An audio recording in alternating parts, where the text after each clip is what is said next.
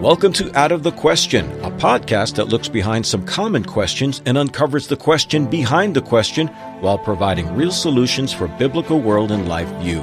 Your co hosts are Andrea Schwartz, a teacher and mentor, and Pastor Charles Roberts. Thanks for joining us again for this episode of the Out of the Question podcast. And I'll be honest, um, Charles and I came up with this question that you've read, no doubt, before you clicked because of something that happened close to home for me. Not in my immediate family, but in an extended family situation. I discovered that a couple of years ago, one of my extended family's child took his own life. And the funny thing about suicide is that, um, there's a sting attached to it. And somehow or other, and Charles, you can verify if this is true or not in your experience, it stings harder than someone who dies in a car accident or dies of a terminal um, condition. And so the question being posed today is what drives people to suicide? Charles, start us off with a foundational approach from the Word of God. Well, in God's law, we are told that we shall not kill. And uh, we are further given instruction that he who takes the life of man will forfeit his own life. And of course, we ourselves, as individual uh, creatures of God and created in his image, uh, we are just as much people as those who might be the objects of killing or murder. And so we by default are governed by that same rule and that same law. But obviously, just as there are things that drive some to commit acts of violence against others and deprive others of their lives unjustly, so too there are things that drive some folks to do the same thing to themselves. So that's sort of what we want to explore here today. Um, but I think that we'll find that regardless of where the influences are coming in, the foundation is that our trust and our hope should always be in the true God. Now, one of the things that when I heard this news, distressing because I knew the, the young person, not very well, but I knew the person who took his own life was asking the question, okay, first let's, let's go to the scripture and see, are there people in scripture who took their own life? Well, of course, the first person that comes to mind is Judas. Right. Judas betrayed Jesus, took money for that betrayal, and then had remorse. And the remorse was such that he tried to give back the money, but they wouldn't take the money back.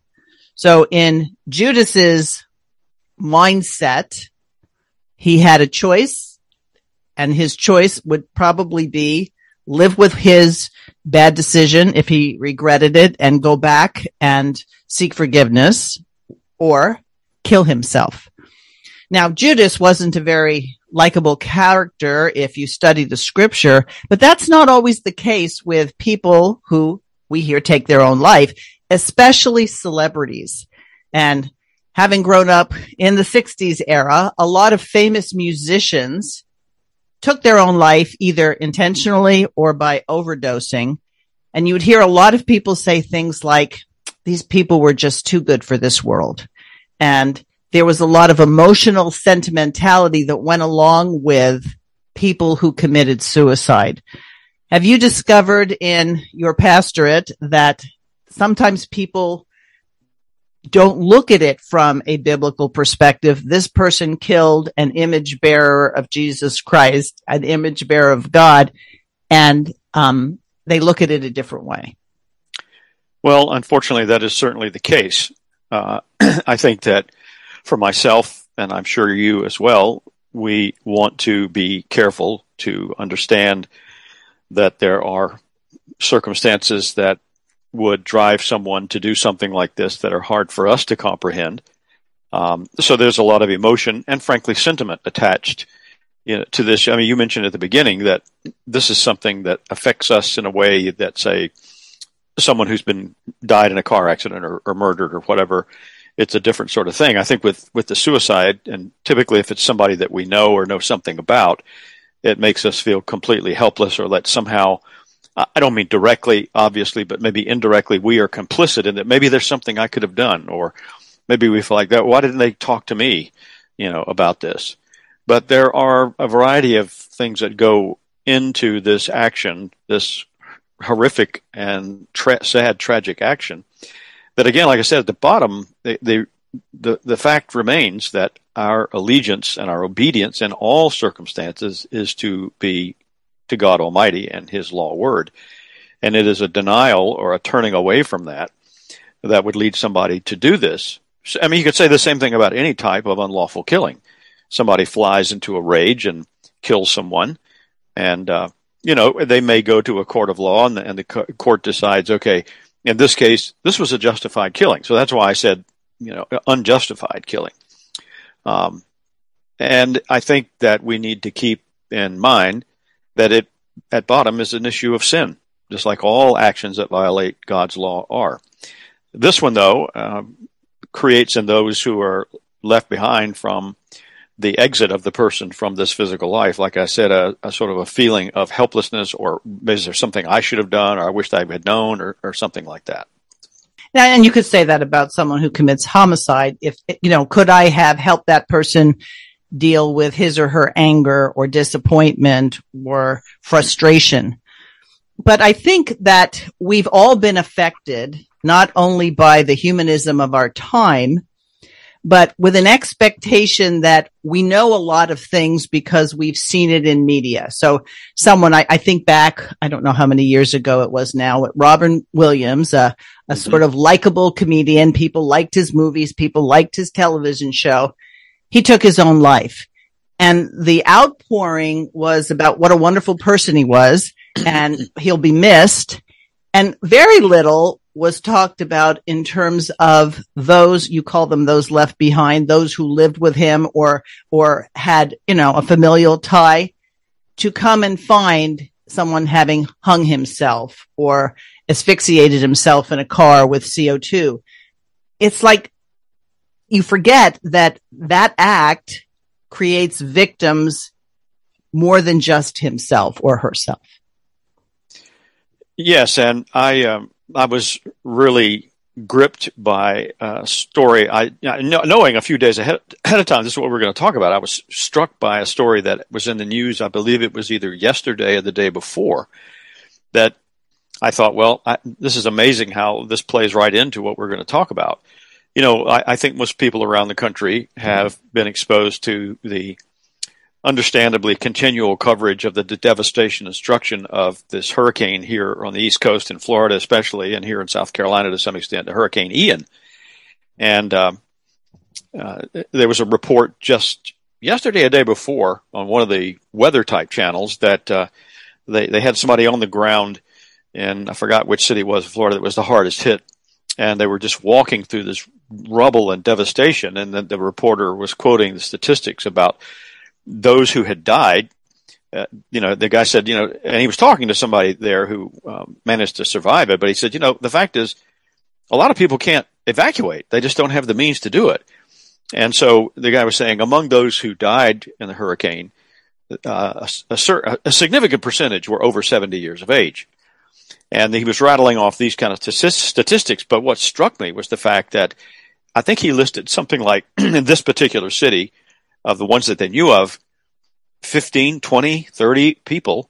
I, I think it was more like 10 or 15 or 20 had died because they killed themselves.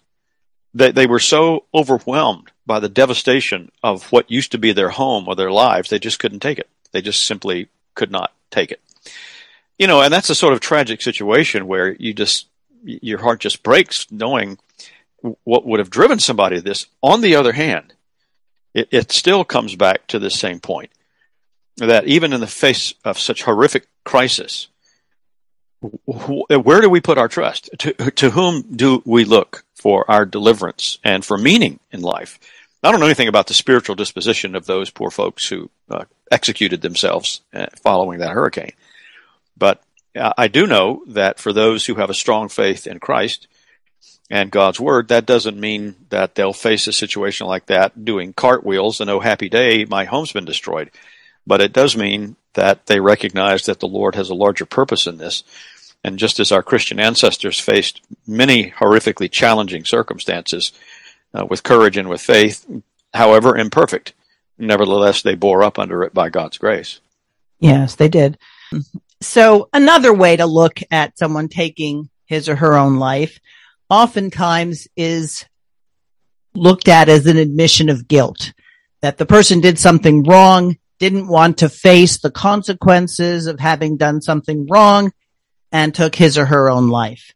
And of course, we're all familiar with the reported suicides that are highly suspect in as much as somebody committed suicide, but it'd be very hard to commit suicide that way, that someone else wanted this person out of the picture. So this is a complicated and a hits close to home, or at least as you put it, breaks our heart. But I decided, like anything else, let me do some research on this topic and see what I can understand from it. And it's going to be no surprise to anybody who listens to our podcast that Dr. Rushdoony had quite a bit to say on it. And there's a whole chapter in his book, Salvation and Godly Rule, that's entitled Suicide. And yes. he has a couple of lectures that you can also find at chalcedon.edu, not only on personal suicide, but cultural suicide and natural and national suicide. But one of the things he points out is that at a time when Christianity is strong, and he point out the Middle Ages, the time of the Reformation, suicide was virtually unheard of. That suicide goes hand in hand with a humanistic culture in the midst of decay and heading towards death. I can think of uh, two examples that I'd like to share with our listeners and with you that fully corroborate what Dr. Rushdoony said. Two very different examples, but both at base are thoroughly humanistic. Now, one of them actually did result in a suicide. Uh, the other did not. But uh, unknown to many people, there's some people who would know this name, but a very famous and I believe Nobel Prize winning author from Japan. By the name, his first name was Yukio, his last name was Mishima, Yukio Mishima, um, spectacularly and famously committed suicide in the year 1970. He had formed his own private army.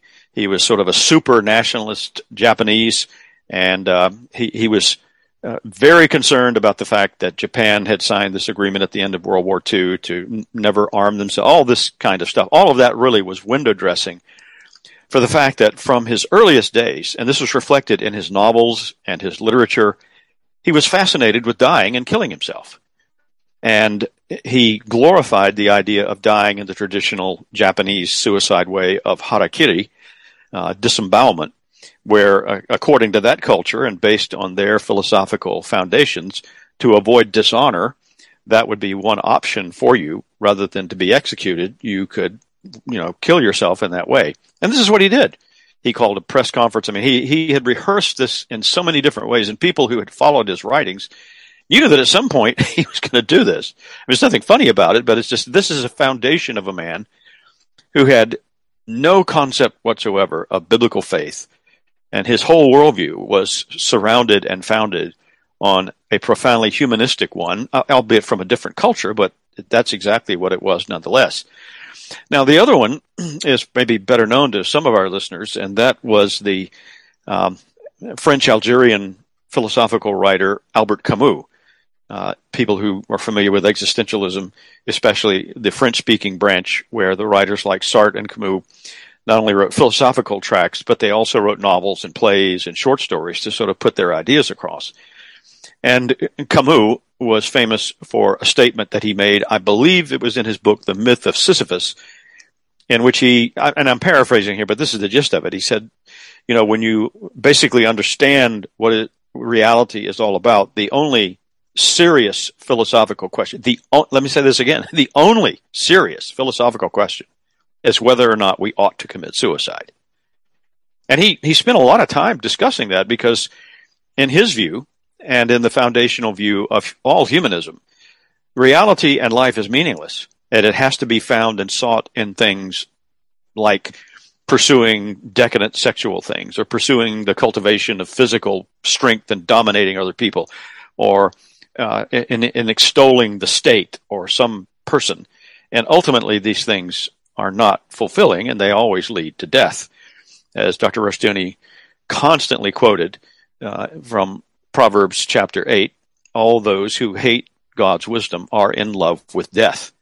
And sooner or later, this plays out on an individual basis, uh, not necessarily in suicide. I don't mean to imply that, but for people who really are taken in by this and you know want to promote an entire lifestyle based on a, a godless, meaningless existence, then you have they have to struggle with this constantly. Camus was one who who uh, realized that early on and talked about it in his writings. There's a tendency, especially in reformed circles or people who really do study doctrine. It's not only limited to reformed circles, but you see it more there. At least I've experienced it more there. And we want to talk about this subject in the abstract. So could a person who commits suicide deny himself or herself heaven? Is this an unforgivable sin? And then you can go into doctrinal positions of the doctrine of the elect and that it's God who determines who will share everlasting life with him. And you can get lost in how should we view the person who took his or her own life. And I personally think that especially when you're dealing with a suicidal culture, which I'll go into and why I think we do have a suicidal culture.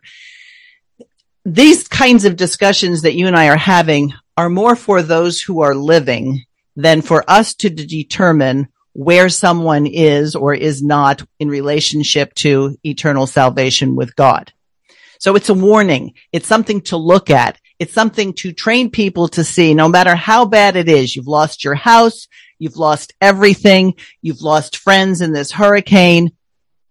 It's understandable that you're frustrated and desperate. However, if you know God's word, then there are certain options that will not be left open to you.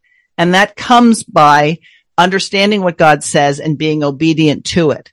So this discussion is not meant to be callous and say, well, everybody who commits suicide goes to heaven. No. Everybody who commits suicide doesn't go to heaven. No.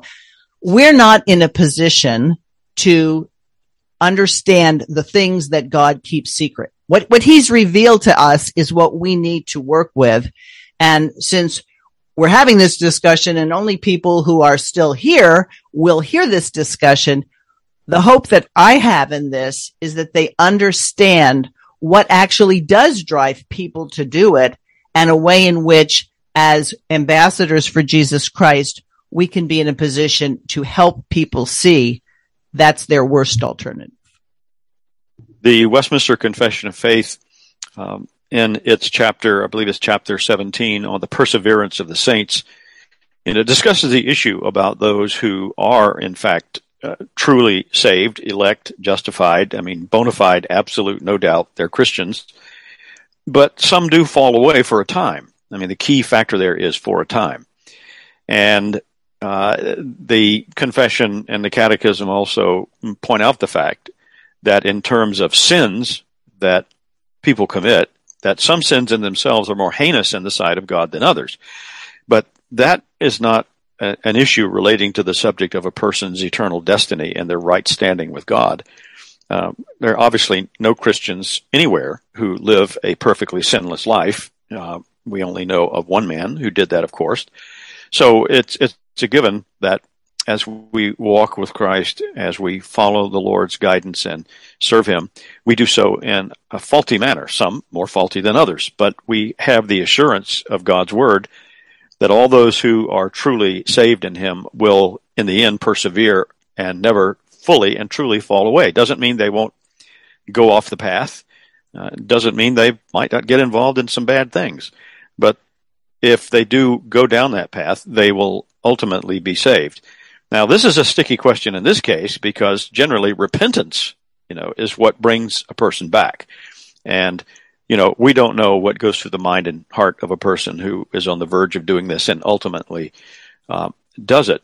But I, I think that we need to be clear like you're talking about in terms of per- people's eternal destiny and uh, if if we who are alive can make judgments about these sort of things, I think in some cases, the two examples I gave you earlier, neither of these men professed to be Christians. Um, and you mentioned at the beginning someone whom you knew. I was thinking back as we were planning on doing this, if I had ever known anyone in my life, uh, Christian or otherwise, who had someone I mean that I was reasonably close to who had committed suicide, and I recall very vividly how just maybe uh, maybe 20 years ago now, a man who was my uh, Kimpo, my karate instructor um, in another state, um, he and I were pretty good friends. And he didn't have a lot of friends, but I was told later that I was one person that he regarded as a good friend. Uh, he took his own life. Now, there were a lot of circumstances that led up to that, and I won't go into, but he was not a Christian. He in no way professed any faith or belief. So those who are without hope, you know, it's understandable on one level, but if we're talking about people within the household of faith who commit this kind of action, well, I think that bears up how diligent and vigilant we must be in our lives to be constantly exposing ourselves and, for lack of a better term, bathing ourselves in the worldview and in the reality of what Scripture teaches because the swan song of our decadent culture, which is itself is in the throes of suicidal uh, killing itself, um, is, is, very great and very powerful. And you said you were going to allude to that here before we're done, uh, and I think I'm interested in hearing what you have to say because I don't. It, it, I think it would be very easy for a person who is more interested in watching television and going to the movies and playing video games and all of these things that are the conduits of this um, un- non-biblical, anti-Christian, anti-life worldview to be influenced by it with maybe not even realizing it. Before I actually go into the other implications of suicide, one of the things I discovered, and Rushdoony goes back to a man from Czechoslovakia whose name was Masaryk, that it isn't usually the most impoverished and downtrodden people that take their own life. In a lot of cases, it's people who other people would say, wow, if I just had his fame or his success or his money, I would be happy. And so it seems rather um, interesting to me that people who suffer tremendously, you know, have a hard time feeding their family or whatever it is they do, take extra jobs, their concept of, okay, this is what God has given me, or if they look at it from a secular point of view, this is the hand I've been dealt. They don't despair. So the disparity of the people who seem to have it all and the person who I made reference to in, in the extended family was described as the complete package. Handsome, successful, popular, demonstrated leadership skills, and everybody surrounding him was scratching their heads. The most that anybody said was, because this happened two years ago in the fall, so we're talking after months of social distancing, being prevented from going certain places that you normally do, that very social people who have their hope in the things they get to do and the way other people view them can be desperate. So I'm not ready to say that this person wasn't one of the victims, if you say, of having the rug pulled out from under him because suddenly you can't go to work. You can't um, go on vacation. You can't travel. You can't do all these things. And so what does that do to a person if the hope is not built on Jesus Christ, but the hope is built on other things? That is an excellent point in terms of the things that have happened in the past couple of years. Now, I don't think we want to get to, and I certainly don't want to get into, get into minute details about analyzing the events and what's behind the things that have taken place in the past couple of years. Um, on the other hand, uh, I think wherever you fall out on the subject of the pandemic and all the rest of it, uh, anybody would be who is Christian and biblical would be willing to say that there are nefarious things that have been taking place as a result of these things. And certainly, uh, many of the people behind orchestrating the response are well aware that the things that have been done lead to despair. You know, locking people in their homes, uh, cutting off all human contact or uh, dramatically limiting it.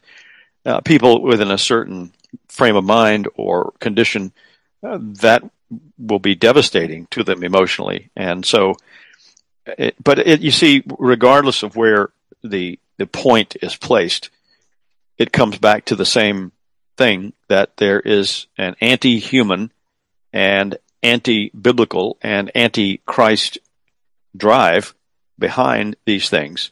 And if in fact human beings are the epitome of God's created order in the six days of creation, then those who are at war with God, they want to destroy humanity. And especially for people, uh, you know, that is an interesting fact that the people who live in poverty or really, really struggle to make ends meet or whatever the case may be, it, it's more the the, the people like I described earlier, like like Mishima. I mean, Mishima was a well-respected, highly world-acclaimed author. He certainly was not living in poverty. And um, in terms of Camus, his circumstances might have been rather different. But uh, you, you mentioned Robin Williams at the beginning, so there's something in this that all these things have in common, and it is at base a rejection uh, of humanity and especially humanity in God's image. And I think that bears um, reflection because one of the things that uh, was obvious when, and you said you don't want to get into details. Well, I'll get into some details. What things were allowed to stay open during the closures? Well, abortion clinics, liquor stores, casinos, um, big box stores, right? Well, you could say, well, people needed food, but small guys weren't allowed to stay open. And what were closed? Churches. And the church that I attend currently is still in litigation with the county for having opened its doors. And the leadership of the church made the comment, first of all, the church doesn't belong to us. It belongs to Christ. And we've heard from so many people that if I hadn't had the ability to come to church, to be with other people, to hear God's word, to worship God, to sing, I think I would have committed suicide. So whatever the intent was to make people feel more hopeless, there were many people who came to faith as a result of this and said, no, I won't do it because they could see the signs. But to kind of go into more about this author Masaryk, this is what he had to say in terms of the roots of suicidism. And he says it's found in boredom, a reproachful conscience, and the loss of faith and meaning. And he says this is the attitude of modern man. And this was how he described it. Is there a God? We don't know. Is there a soul? We don't know. Is there life after death or not? We don't know. Is there any purpose in life? We don't know. Why am I living? We don't know. Am I living? Do I really exist? We don't know. What then do we know? Is it possible for us to know anything at all? We do not know. And this systematic we do not know is called science. And people clap their hands above their heads and cry exultingly, the progress of the human mind is incomprehensible. So we no longer need even faith in God, for science has observed that water boiling in a pot lifts the lid and that the rubbed resin attracts straw. Now, if you think about that, Charles, what you're basically saying is you give up that there is the possibility of knowing anything and yet isn't one of the attributes that God places in man is knowledge? That's a communicable attribute of God. Certainly it is. And I was just thinking about the passage in Romans chapter one where Paul says in Romans 1:18 the wrath of God is revealed from heaven against all ungodliness and unrighteousness of men who hold down or suppress the truth in unrighteousness because what may be known of God is plain to them or manifest in them, for God has shown it to them. And so there's a sense in which the, the fallen uh, nature of man being at war with God, the, the first part of that project is suppressing that knowledge. You know, we are self aware uh, in our being as to who we are and that we stand guilty before a just and righteous God, but for his grace and forgiveness and mercy. And so if you are in that position and unredeemed, then that's your natural inclination to suppress that truth, to do away with that truth. And for some people, it leads in that uh, ultimate direction. That, that, I don't want that knowledge. I don't want to, you know, this, we're talking about something on a very, I, will I'll use the term psychological or metaphysical basis that maybe people aren't plainly aware of, but at base, it's what's driving them. There's this fundamental disconnect, or I'll, I'll split it into a compound word, dis-ease in man, that he knows he's accountable to God, but he doesn't want to know it. And so that's what leads people down some of these paths. And uh, I, I, think that the examples that you gave from the Middle Ages and the Reformation era, where there was, you know, very, very little incidents of suicide that we're aware of. Well, that's an interesting thing to speculate about, and that's that's all I can do. But I, it, it strikes me that on the one hand, uh, apart from the super upper classes of medieval Europe, uh, which did not include the majority of people living, most people were serfs and peasants and slaves. You know, uh, their project was to just survive to the next day and get the work done. And in the Reformation era, it's interesting that one of the blessings of that time period was a recognition that any calling in life is a calling through which you can glorify the Lord. You know, whether you're a, a, a cobbler or, you know, you shoe horses or you're a farmer or whatever it is, you can glorify God in walking that path. And that's another avenue for keeping yourself occupied and having a meaningful life. So it's no coincidence, I don't think, that those people who, for lack of a better term, have a lot of time on their hands uh, to decide that nothing means anything anymore, uh, they are the ones who sadly go down this path. And so what it really is, to quote a title of another of Dr. Rushdoony's books, it's a revolt against maturity. So things can be bad, things can be difficult. You might not know what the future holds, but you know you have a responsibility to do something. And I think one of the things that must go on in the mind of someone who takes his or her own life is that somehow they're justified.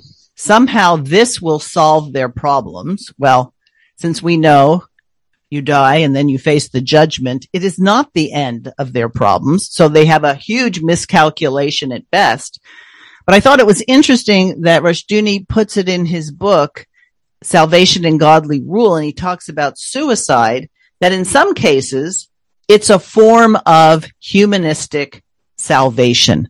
Something must be destroyed and therefore something good will come out of it.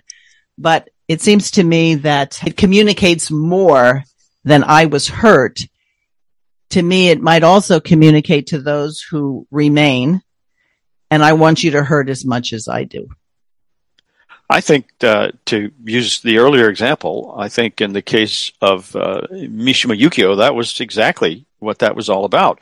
It was the expression um, that you know killing myself is the ultimate way for me to glorify life. He wouldn't use that term, uh, but that's what gave meaning. I, mean, I hope it's clear to people that this this is the world turned upside down the complete opposite of the biblical worldview, where we are to be uh, glorifying God and uh, t- taking ownership of the life that He's given us to do that, to glorify Him, to pursue just the opposite, to destroy that which He's created, and to turn away from glorifying Him in our work, um, in our relationships, to wanting to kill ourselves, whatever the motivation, shows a serious lack of appreciation and understanding of who we are before the Lord.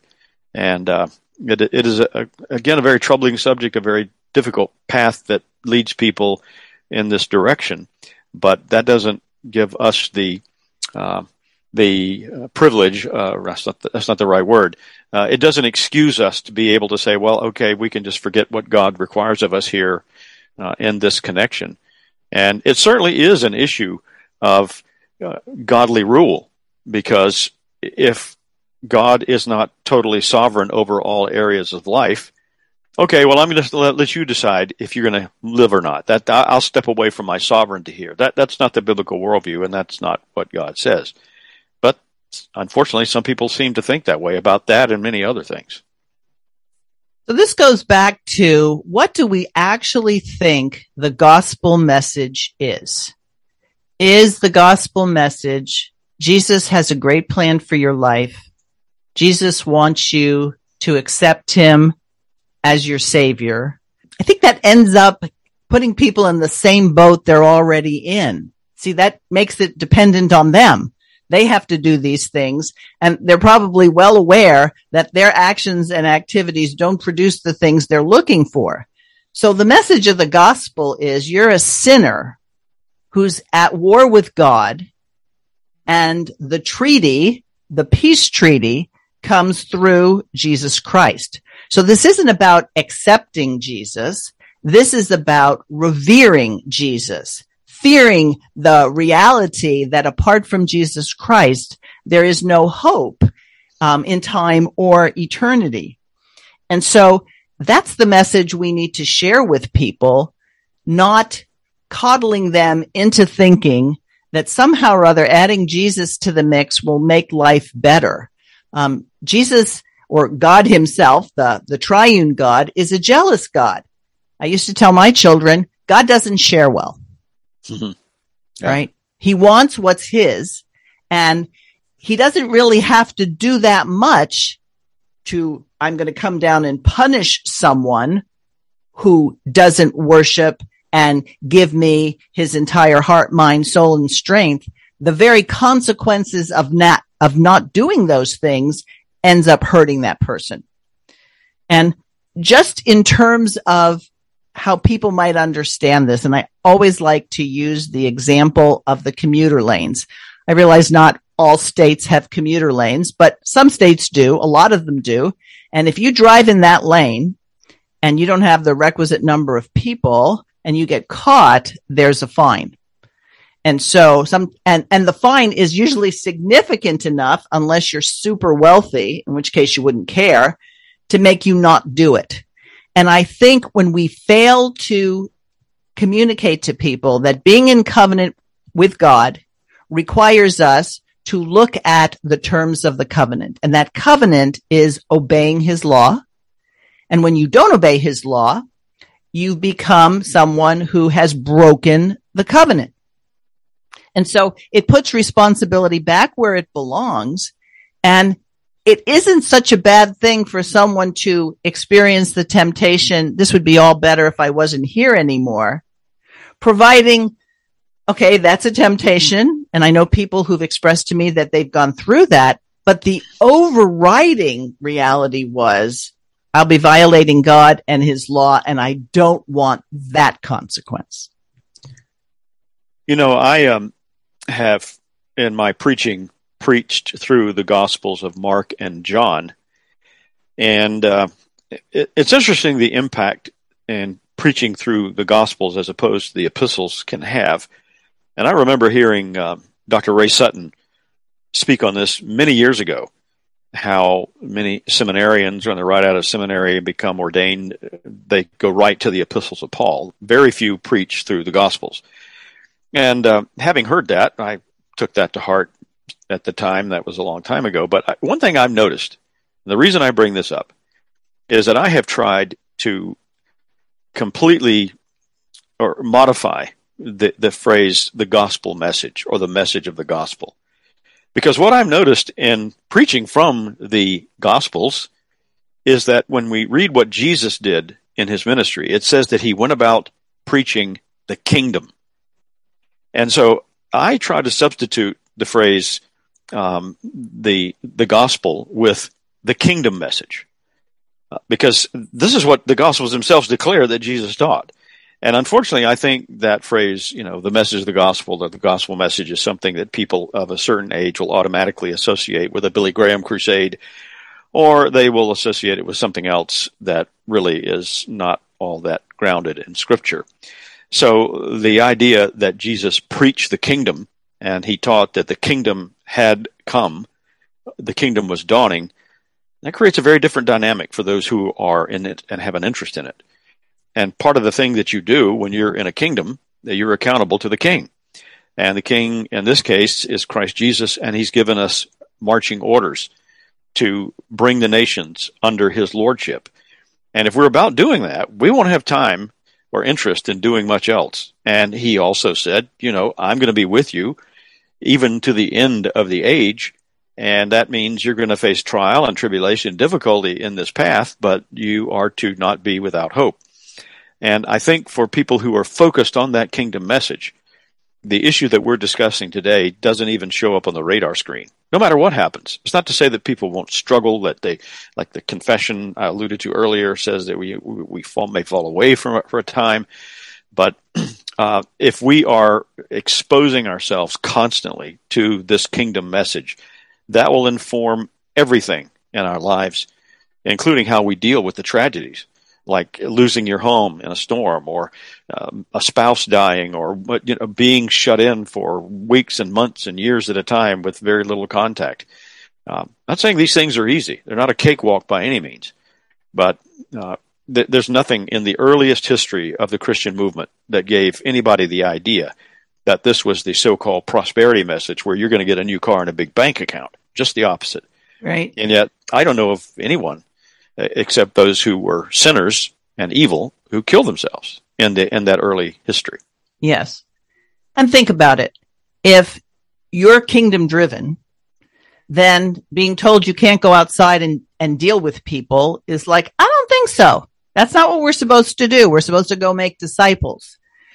Oh, it's hard. You could get in trouble. All right. Well, know something about church history that those who obeyed God rather than man you know, sometimes they got in trouble. So the focus being of the kingdom will also give you an awareness that says this doesn't make sense. You know what? Um, not going outside and getting fresh air and smiling at other people and, and, and interacting is actually a good thing. And so you go back to the scripture and you know why it's a good thing. It's the people who don't have hope and then don't have faith that precedes that hope. And the faith isn't, I want to believe. I really want to believe. I really, really, really want to believe. That's not faith. Faith is the truth of God's kingdom. So what's the faith that God created? God has laws. God sent his son because those laws were broken and those who believe in him, meaning those who follow him and obey him, have eternal life. And that's what turned the world upside down. And so what took place in 2020 was just the 2020 up until now variation of the war between two seeds. And the question always goes back to which side of this war are you on? I think that is an excellent question to uh, uh, leave our listeners with and something well worth pondering for ourselves and especially for those around us who may be strangers to God's grace. Uh, Paul says in 1 Timothy chapter 1 that Christ is our hope. Uh, humanistic man and his ultimate uh, authority, the state, would have us put our hope in other things. Hope in science, so called, and hope in some political figure or whatever it may be. But we know from history, especially also from what God's law word teaches us, um, there is no hope in these things. And it's important to realize, as we wrap up here, that in the pagan world, the world in which the kingdom message came, and the world in which the Lord revealed himself, you know, to Moses and in the Old Covenant church, it was a world without hope uh, pessimism and evil was rampant in those times, and, and there was a lot of philosophical and theological pessimism because the philosophers and the people of those times, however brilliant they were, they couldn't reconcile reality. They could not figure out how things were in a way that ultimately made sense of anything because they were strangers to God's grace. They rejected it when they heard it, and that led them down the path of ultimately personal uh, if not personal, then cultural and historical suicide. Yes. What I would like to leave our listeners with understand the topic. And so I made some references. Get a hold of Salvation and Godly Rule. It's a big book, but the good part about Rushdoony's writing is that they were always individual essays compiled together and the essays can stand alone, although reading the whole thing in context is also extremely beneficial. understand what it is to interact with someone who has a feeling of meaninglessness in his or her life.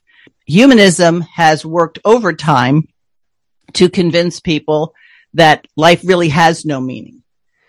Well, what we get the opportunity to do, especially in difficult times, is communicate to people that life does have meaning. So you're not going to be able to change the course of everyone's life on earth, but you do run into people on a regular basis. Make it a point to interact with people, get to find out how people think, what's affecting them, what their problems are, because everybody's, and you'd agree, Charles, is pretty much aware of their problems, maybe not the root of the problems, but they can tell you what's ruining their life, what's, what's problematic to them. And rather than wonder, well, am I being too pushy if I'm sharing this kingdom message? be willing to be rejected so that in a very real sense, the blood's not on your hands. I know lots of people who've experienced suicide with people they knew, loved ones, um, and people can commit suicide a whole bunch of different ways. Sometimes people don't even realize it was a suicide. They'll say, "Oh, that person was in an accident." Well, since you can't interview the person who passed, maybe it was a suicidal attempt, and um, they were hoping that people didn't know that regardless of what it is, we have a message to convey and it's better to have someone not like what you said than for someone not to hear what you've said. I totally agree. And uh, I'd like to encourage our listeners to be the conduit for the hope that is in Christ. And especially if you know someone who is struggling uh, whether it's something overtly, they've said, well, I'm thinking about killing myself. Most people, I think, who end up doing that don't say that, but maybe they do, some. Uh, but regardless of the circumstance that you're in or the people you know, um, we can be that uh, source of information regarding the message of Christ and the message of God's Word. Exactly. So, listeners, go to chalcedonstore.com. Chalcedon always has a good sale going, and I know the end of the year sale is going on right now, so you can get up to 80% off um, the original cost of a title. But the references I gave today was to the book Salvation and Godly Rule, Revolt Against Maturity.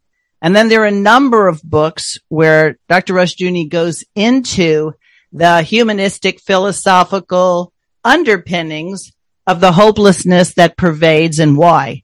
And I'm thinking of titles like The Death of Meaning or To Be as God or The Flight from Humanity. These are all things that will help you as an ambassador be a better ambassador because you'll understand the underlying issues. Uh, Charles, have I left anything out that you think might be helpful? Well, I would, it occurred to me several times to say this. I'm glad you brought it back up. For any of our listeners who have been, say, longtime Chalcedon supporters or readers of Dr. Rushdoony's works, you may have the older edition of Salvation and Godly Rule. Um, the, the foundation recently reprinted it in a nice paperback format with a beautiful new cover and um, the, for people like myself, the fonts are larger. so uh, I try I try to get every copy of every edition of everything that's published, and uh, this one in particular is quite good. So if you've got the old hardback edition of Salvation and Godly Rule, get the paperback and the other resources that are available. And you know, the the website, the Chalcedon.edu website, makes it very easy to research this. There's a, a link at the top called resources and you can just type in a word like suicide or, or anything relating to a topic and it will populate I think just about everything that Dr. Rushdoony said or wrote because it'll reference books, uh, Chalcedon Report articles, Faith for All of Life articles, audio lectures, all kinds of things. And many of these things you can read online. Yes. And the advantage of taking um, advantage of the sale is that you then have things to share. Um, I've gotten out of the habit of giving people books. I lend people books so that I can say, by the way, how you doing on that? And it, and it reminds them and it gives me an opportunity to say, have you read it? Because I don't just lend people books because I go up to some random person to hand them a book. Usually it has something to do with things we've said or we've discussed. And so that way you can keep on the subject and make sure it doesn't go by the wayside. But I honestly think that having resources that are available that you can share with other people will be initial steps in helping them understand the truth. And maybe you won't have the lament, gee, I wish I could have done something. I wish I could have spoken into that person's life because you're making a deliberate um, decision to speak into someone's life. Yes, indeed.